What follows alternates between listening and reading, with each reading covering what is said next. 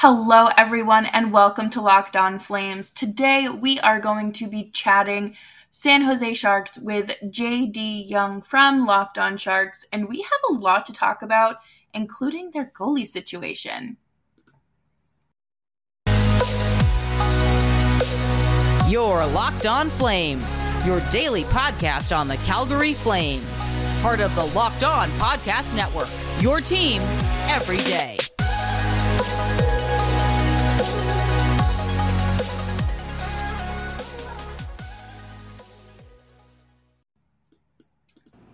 Well, hello everyone. Thank you so much for tuning in. As always, I'm your host, Jess Belmosto, and today's episode is a fun one. I just was over on Locked On Sharks talking all about the Flames and their, you know, super quiet off season that they've had. And today JD is here to join us. But before we do that, uh, just remember to subscribe to Locked On Flames wherever you get your podcasts. And of course, give the show a five star rating and leave a nice little review. JD, how are you doing? I'm good. This is yeah, the second half of a back to back here for us right now. So yeah. So um the Sharks. Pretty quiet. Yeah, you know, they definitely didn't squeeze like a whole off season into like four weeks. I, they would never do that to you. No, of course not. Yeah, it is crazy off season, of course, you know, got to start with with Doug Wilson, the longtime GM, stepping down in April. You know, he was the GM for 19 years for the Sharks. Was very successful during that time, except for the one thing that we're all trying to do, which is win a Stanley Cup. But he steps down. Um, they decide to keep Bob Boughner as coaching staff until literally G- July 1st. Um, fire the entire coaching staff next week Mike Grier is the hired as the the general manager. Um, then you have the draft two days later. Then you have free agency the week after, and then David Quinn is named uh, the head coach of the Sharks like within a week of that. So it's been a very fun time. yeah, and you know if you really want like more in depth analysis, I highly suggest listening to Locked On Sharks. Um, do you feel like this like they've turned over a new leaf and they've sort of you know, are giving themselves a clean slate. They're almost done with the Evander Kane situation and cutting all ties with him. Like you said, new coach, new GM. Is this is this finally time for the Sharks? Uh, this is it's to be an interesting time because I, I still think this or the the front office they still want to try to win, which the Sharks haven't done on a regular basis in the past three years since their Western Conference Finals run. Um, and you know, since that moment, they've been a bottom, you know, third team in the league. And you know, they, they picked third. They had like the third pick. They had the seventh pick and the eleventh pick. So those are all like in the past three drafts. So slight improvements, but you know, nothing there. But there's they're still they're kind of in that weird transition where they have a bit of an aging core. You know, they've been trying to kind of move to a younger core, and then you have a lot of exciting prospects who are going to be coming, but they're not quite NHL ready yet. So, you know, Mike Grier, I think his big thing was trying to come up with a more competitive roster, and he overturned, you know, kind of the bottom six of this roster has been completely redone. And that's always kind of been the Sharks' weakness the past couple years is this bottom six, where they're putting in guys who are probably more AHL or you know NHL tweeners and putting them in kind of big time minutes and or, you know kind of big time situations. And of course they're just not ready right? And that's not great for the development. One they may just not be skilled enough and that's what comes with you know picking back in the draft from being good. And then two just you know you, you have so many much resources tied up into your your blue line with Brent Burns and Marc-Edouard Vlasic and, and you know Erik Karlsson you just can't afford to like get quality players. So, you know, Mike Grier, he traded Brent Burns, which I'm sure we'll touch on in a little bit. Um, you know, and they use that kind of space to try to go get NHL caliber players to kind of help fulfill the bottom line at the bottom two lines. And with the hope that that takes pressure off your top, you know, your Tomas Hertls, your Timo Meiers, or your Logan Coutures. Um, will it work? I don't know. we'll see. I'm I'm I'm very pessimistic on the upside of this team. I think they'll be a, a, more competitive team, but I just I don't see a lot of upside with this team right now. Does David Quinn scare you at all? Like the mixed reactions? yeah, so I talked to to John of Locked On Rangers about him, and you know, there's it, it kind of feels a lot like Bob Boughner 2.0 in, in some scenarios where you know we saw with Bob Boughner, and this is every coach. I mean, Darryl Sutter's does the same thing, where you know, especially young guys, and you know, they make a mistake, and it's like, "Hi, Ryan Merkley, um, you can sit on the bench. We'll see you next game," type of situation, mm-hmm. or you know, Jonathan Dahlen, who's not with the Sharks anymore. You know, like these guys who have high upsides, but you know, their their floors aren't aren't NHL caliber floors right now, and you know, I, I that worries me, but I think you know you, you see coaches a lot of times they kind of make a jump that second job, and I'm not saying David Quinn's going to be you know making a jump, but I did like the hiring of Ryan Warsofsky, who's going to be the assistant coach. Uh, he was the coach of the AHL uh, Chicago uh, Wolves, who just won the Calder Cup. Um, you know, and his approach of like how he kind of develops and treats young players, and you know, had a really great uh, conversation with our friend uh, Sarah Avampado. You can go check that out uh, on kind of what Warsofsky brings. So I'm hoping Warsofsky can kind of maybe help balance that like hey don't bench guys you know and let these guys kind of learn especially what's probably going to be a lost season for the sharks. Yeah and i think that that's always good to kind of have someone who can you, know level yeah. level you out a little bit keep you on the right path and you know obviously hold the guys accountable but don't punish them. They're still learning.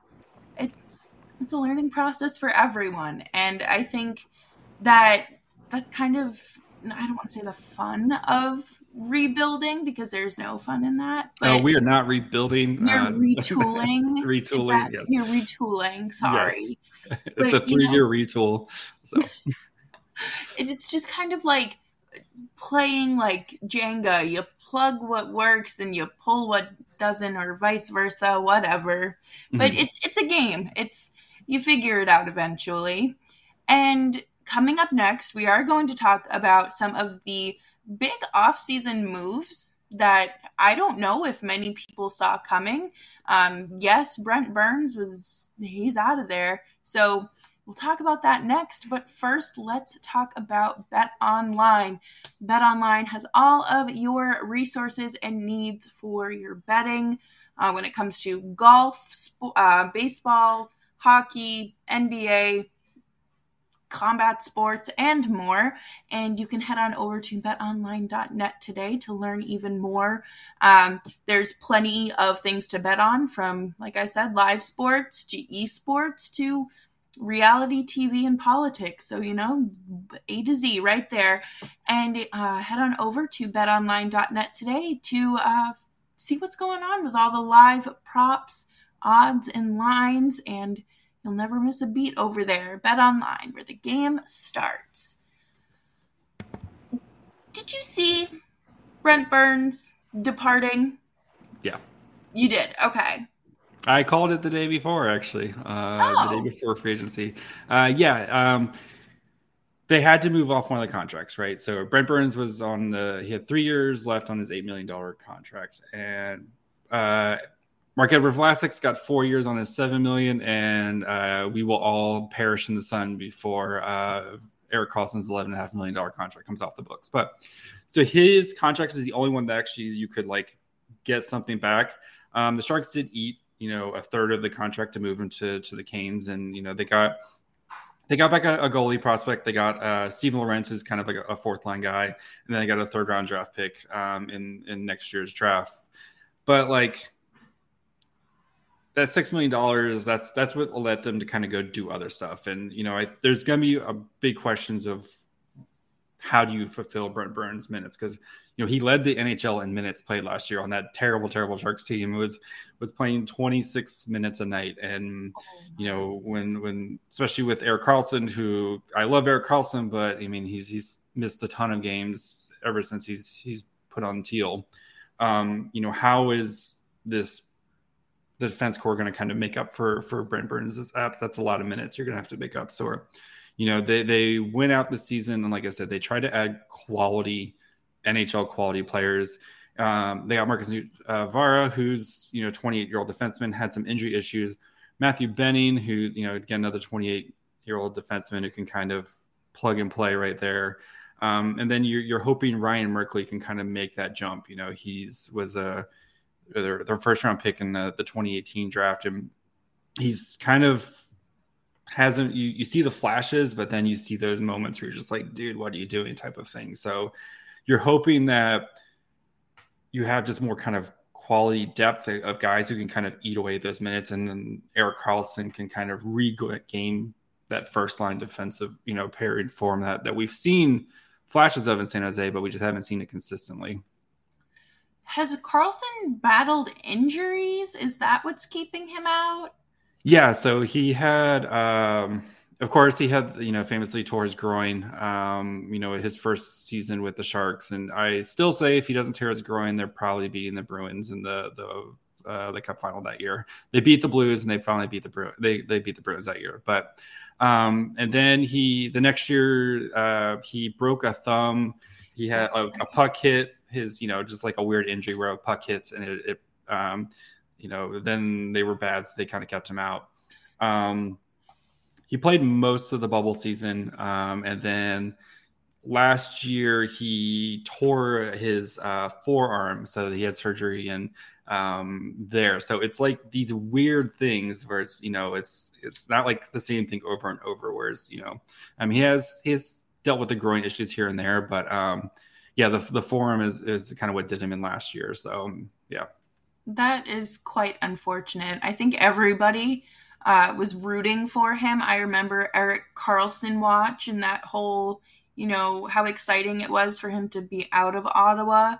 um, gosh, that feels like forever ago. And like you said, the sun will burn us alive before this contract actually ends.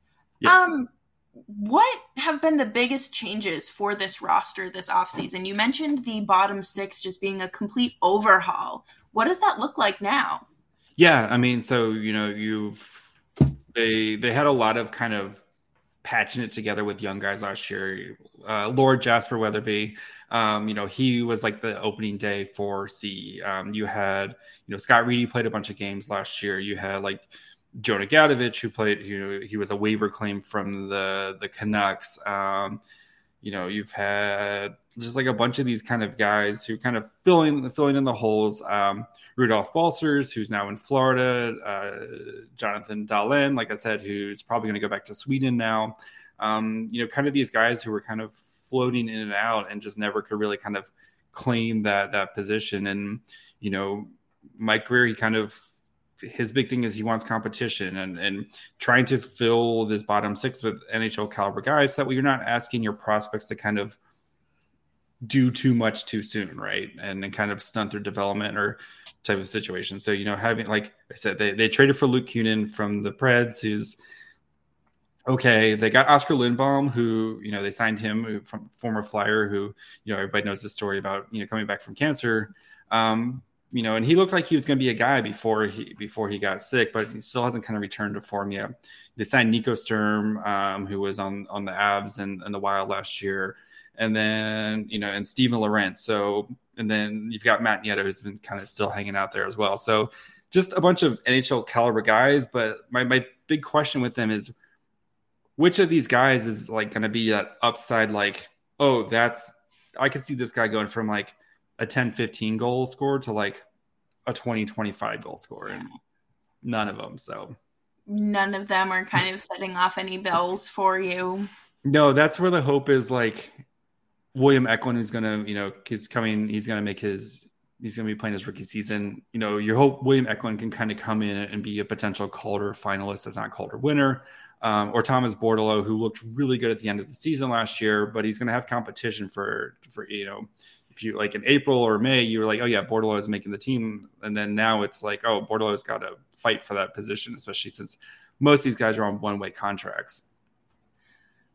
Oh man, that sounds too stressful. and you know, you've had Eklund on your show a few times, and what what is he like for you know Flames fans to get a taste of? Uh, William Eklund is, uh, you know how we, we I mean, everyone knows Thomas Hertl, Thomas Hertl's like pure joy. Mm-hmm. Eklund's kind of like the mini v- version of that right now, where he's, he's just he's so such a nice guy to talk to, um, you know, and you can just tell how much he loves playing hockey and and stuff. And you know, I know he had a he he didn't have the season he wanted in Sweden last year going back, but um, he was kind of put into like a third line checking role type of situation. And I don't think it, that team was really bad. They they went through a GM change. They had multiple coaches, like just a bad team. And, and you know, Djurgårdens actually was relegated uh, down to the Hockey Allsvenskan League. So, um, talking to him, he is he is pumped to get back and play in San Jose, and uh, he's ready to burn the NHL down. the Pacific Division better watch out for yes. when that happens. yes. uh, coming up next, we are going to talk about a few more changes and maybe a few predictions for the San Jose Sharks. But uh, before we do that, remember to go check out Locked On NHL after you listen to Locked On Flames and Locked On Sharks you know you got to keep that hockey fix going through the off season. And don't worry locked on nhl has you covered five days a week and they are working through their power rankings right now. So you know it's always great to kind of look at those now versus when the season actually starts. There was one unexpected player last year who gave the flames a lot of a lot of problems a lot. And that would be the one and only Adin Hill. What is he going to be a problem this year? Do you, what does the Sharks goaltending situation look like? So the Sharks uh, have currently seven guys on NHL contracts right now that are goalies. Um, James, I'm going to see if I can do this without looking. James Reimer, Adin Hill, and uh, Kähkönen in, who they uh, traded for at the deadline from the Minnesota Wild. Um, Adin Hill had an up and down season after last year. They they traded a second round pick from the Coyotes, so you know he came out of the gate pretty strong, but dealt with injuries. I think he played one game after mid um, mid January where he came in because they had literally nobody else, and he had a shutout against the Kings, and then uh, we didn't see him for the rest of the season. So. Um, then you have, yeah, so Kähkönen, and then you have on the AHL you have uh, good old Aaron Dell who's back. Um, you have Strauss Mann, who is uh, former Michigan uh, goalie. Um, Eetu Ikonami who they got in the Brent Burns trade, and then Zachary Emond. I did it. I named them all. Um, wow. Emond's going back to the ECHL. Dell, um, uh, Eetu and then Strauss Mann are all going to be playing on the CUDA. And Dell's kind of like your he's on a two way deal, so he's kind of your break in case of emergency. So if you need him to play some NHL games, he can come up and play, or, and then he can kind of be a mentor guy for for those young goalies. But then that leaves um, that that leaves uh, Reimer, who was magnificent for the Sharks last year, um, carried them to way more wins than they probably deserved because the dudes. Uh, everyone loves James Reimer, but uh, Adin Hill, who for some reason just has the Flames number, I think he's kind of the odd man out right now. Um, you know, Kaapo Kähkönen, he I thought he played really well for the Sharks at the end of the season. Um, he, you know, they, they just gave him a new two year contract. Um, Reimer and Hill are both on the last year of their deals. And I think they go into training camp, kind of see how it goes, and then maybe see if a goalie gets injured or somebody doesn't like their goalie depth.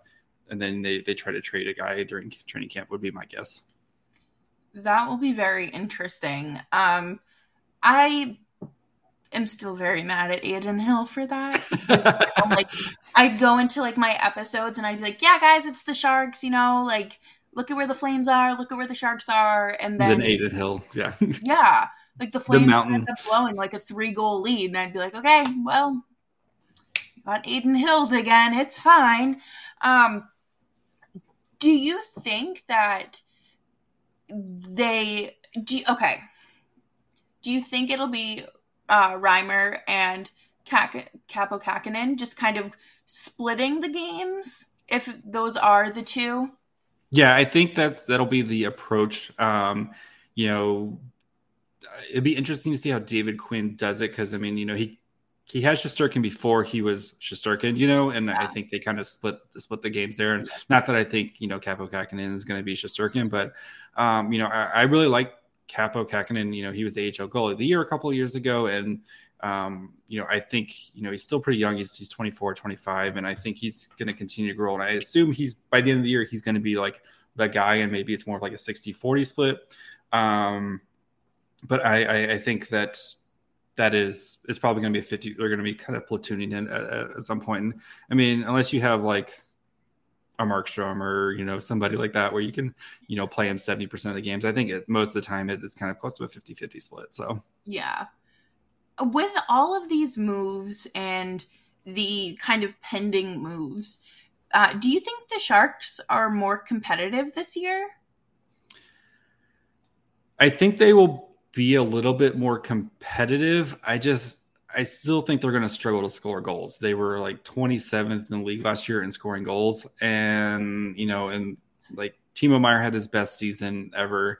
You know, uh, Tomas Hertl had a great season. Logan Couture is getting older. You know, you, you have 50 points leaving. You know, walking out the door with Brent Burns. Like, I still think this team's going to struggle to score goals. Um, you know, and I, I, I love William Eklund. I think he's going to be an awesome player, but that, that's a lot to ask for a guy to just to kind of come in and, you know, hey, I need you to score 20, 25 goals as a rookie and type of situation. And he's not really much of a goal scorer. He, he's more of a distributor and, uh, you know, trying to find that. And I just, I don't know if they have the complementary goal scoring for, for him to kind of fully, you know, kind of come in and, and do that. But, um, yeah, I, I, I honestly I pegged them to be like one of the five worst teams in the NHL. Okay, yeah, that definitely takes away from my follow up question, uh, asking if they could be a sneaky playoff. Uh, I mean, if everything goes right, so like they could be a potential like flirting with the playoffs team mm-hmm. if you know if James Reimer has like another a repeat season, Kaapo Kähkönen has another season, like a you know he kind of takes that next step. Um, you know, if the defense is more kind of competent and then just they just kind of grind out every game like three to two or two to one type of thing. Yeah. Um, but that there's just there's no margin of error there. And like I said, I know they have more NHL caliber guys like on the roster, but there's you know exactly what, what you're getting with all these guys, right? That that's kind of my thing is there's there's no upside swings, and that that's why I think they're going to be kind of a bottom of the uh, the. I think they're going to be the worst team in the Pacific, and I think they're going to be one of the five worst teams in the NHL just because I I don't see the upside. Like if if Timo Meier's like a hundred point season and Hertl's putting up eighty points and William Eklund's got 50 or 60, then we can have a conversation. And you know, and Erik Karlsson returns to Norris form, then we can have a conversation. But I just that's eh, that's a lot of stuff that's to go right. Yeah, and like you said, that's asking a lot of uh, all of these players. And yes. um, contrary to what a lot of fans think, this isn't just like a video game where you can put it on like easy mode and just destroy yeah. your opponents and whatnot. So, do I think okay. the Pacific's going to be way better this year?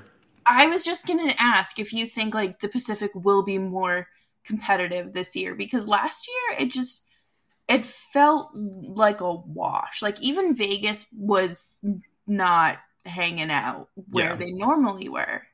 Yeah, I think with Vegas, they're they're the ultimate like star scrubs team, right? You know, where they have like kind of like how the, the old Sharks formula, where it was like we got a bunch of really awesome guys, and we got a bunch of Daniel, you're taking guys who are just gonna like kind of help do stuff. And I, I expect you know them to be better this year. Um, you have McDavid, right? You've got like they're they're going to be good with McDavid.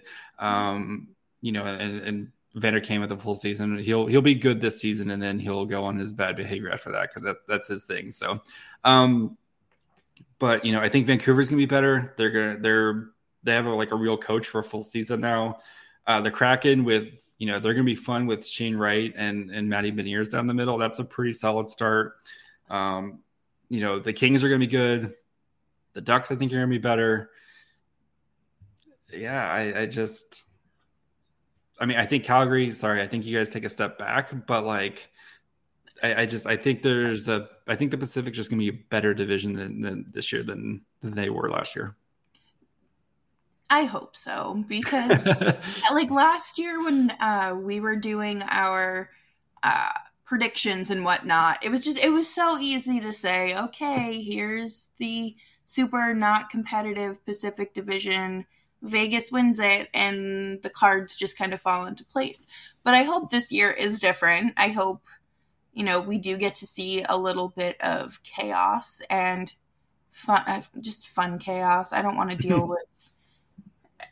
No one needs any more Evander Kane drama, regardless of what team he's on. Like he's he's maxed out his a timeout card or whatever. But drama card, yes. Yeah, he's you know buy nine cartons of milk, you get the tenth one free. He's kind of done that yep. multiple times now. But thank you so much for joining me, JD. I greatly appreciate it. Um, do you have any predictions or any final thoughts you'd like to share with the show? Uh, William Eklund, he's gonna be really good. I'm not biased at all when I say that. William no. Eklund's going to be really good. I, I, I think he'll be pretty great too. Yeah. Uh, but where can people find you on Twitter and where can they find the show? Uh, you can find me on Twitter at my fry hole uh, where I post dumb stuff constantly um, and make dumb memes. William Eklund did approve my memes, so that is true. Um, you can also find the show wherever you get podcasts Apple, Spotify, Odyssey, and of course on YouTube as well. So please uh, go click on that subscribe button for me. Yeah, go subscribe so he can buy the dog more treats and toys. Because yeah, the, the real co host, my poor dog Dakota. Yes. and as always, you can find me on Twitter at Jess Belmosto and uh, can find the show where you normally find it on Spotify, Apple, and Audible, and YouTube as well.